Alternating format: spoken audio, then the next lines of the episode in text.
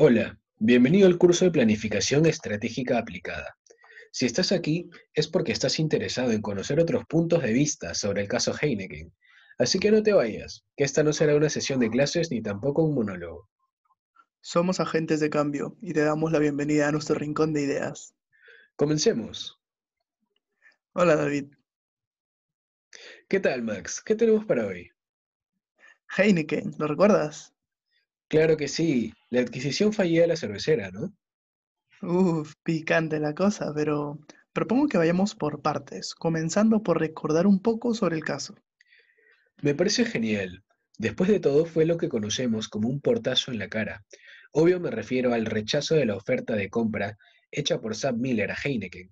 ¿Recuerdas el porqué de la oferta? Claro, fue el desesperado y silencioso intento por escapar de la adquisición de AB InBev durante la oferta pública de las acciones de Sam Miller. Imagina, liberar al mercado tus acciones y que el líder con el cual estuviste compitiendo dentro de tu rubro por años te termine comprando. No, ni hablar. Sería como tirar todo tu esfuerzo de años y el de tus antepasados al tacho. Porque si recuerdas, es una empresa familiar. Los dueños mayoritarios siguen siendo a la fecha la familia Heineken, a través de su holding, que es más bien un consejo familiar, los cuales trascienden en el tiempo por la herencia de la firma. Y toda propuesta de acción, supongo yo que pasará por el filtro familiar como última palabra. Exacto, pero al final tengo entendido que Sam Miller dio el brazo a torcer. Así es, pero vaya abrazo, ¿ah? Las negociaciones fueron dominadas por ellos. Imagina que cerraron el trato en las mismas 45 libras que Sam Miller propuso desde el inicio. Fue una locura la millonada que se embolsillaron a cambio de ceder la, su posición de mercado en el rubro cervecero.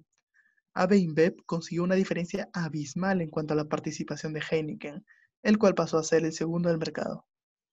Increíble. No solo fue el dinero el intercambiado, sino también las sillas del directorio. Fue una adquisición limpia al final de todo. Incluso tuvo repercusiones territoriales que nos alcanzaron aquí en Perú, ya que Bacchus y Johnston también le pertenecían a Sam Miller. AB ahorró costos, incrementó sus márgenes, incrementó su participación e incluso ganó capital humano sin requerir más inversión que la monetaria. Un negocio cerrado.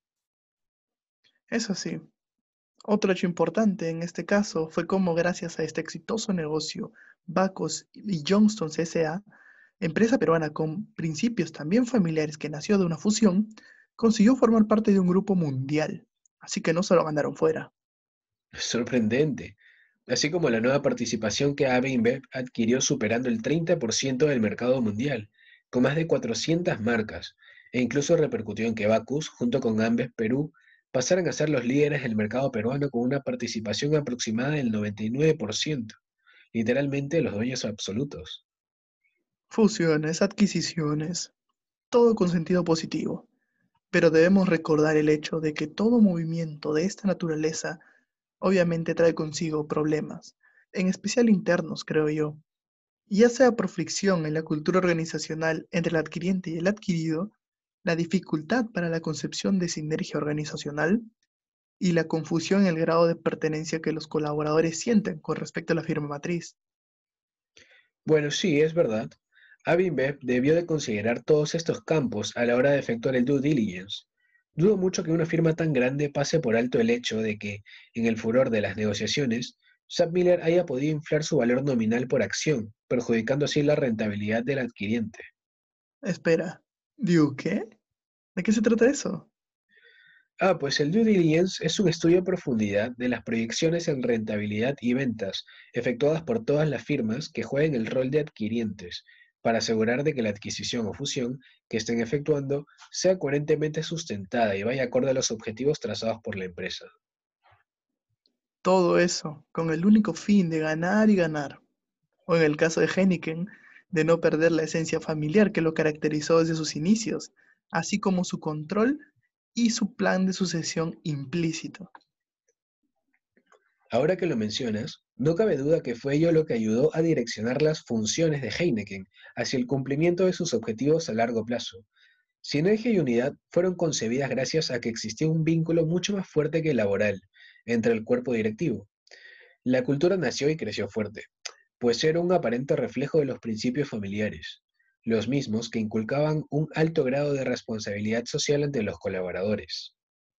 Incluso te aseguro que es fácilmente evidenciado en la preocupación de la marca por preservar una imagen impecable y comprometida con el país que la aloje. Ahora, nace una nueva interrogante. ¿Serán estos principios lo suficientemente flexibles como para preservar la posición de la empresa ante este entorno tan cambiante? Bueno, esperemos cuenten con al menos un gerente que no pertenezca a la familia para dar otro enfoque, pero parece que tenemos tema para otro episodio. Y bueno, con esto llegamos al final de este episodio, no sin antes recordarles el foro sobre este caso. Cuéntanos, Max. Pues la pregunta de, este foro, de acuerdo a lo expuesto y a la investigación que usted realice, ¿cuáles serían los nombres de los principales stakeholders de Heineken y cómo los clasificaría según su nivel de poder e interés? Con todo lo mencionado, hemos tratado de ser precisos y concisos con respecto a este caso de estudio, pero creemos haberles dado suficientes indicios para definir sus propias posiciones al respecto. Con esto nos despedimos. Recuerden pasar por el foro en el aula virtual del curso. Somos agentes de cambio y les deseamos un buen día. Hasta la próxima. Chau, chau.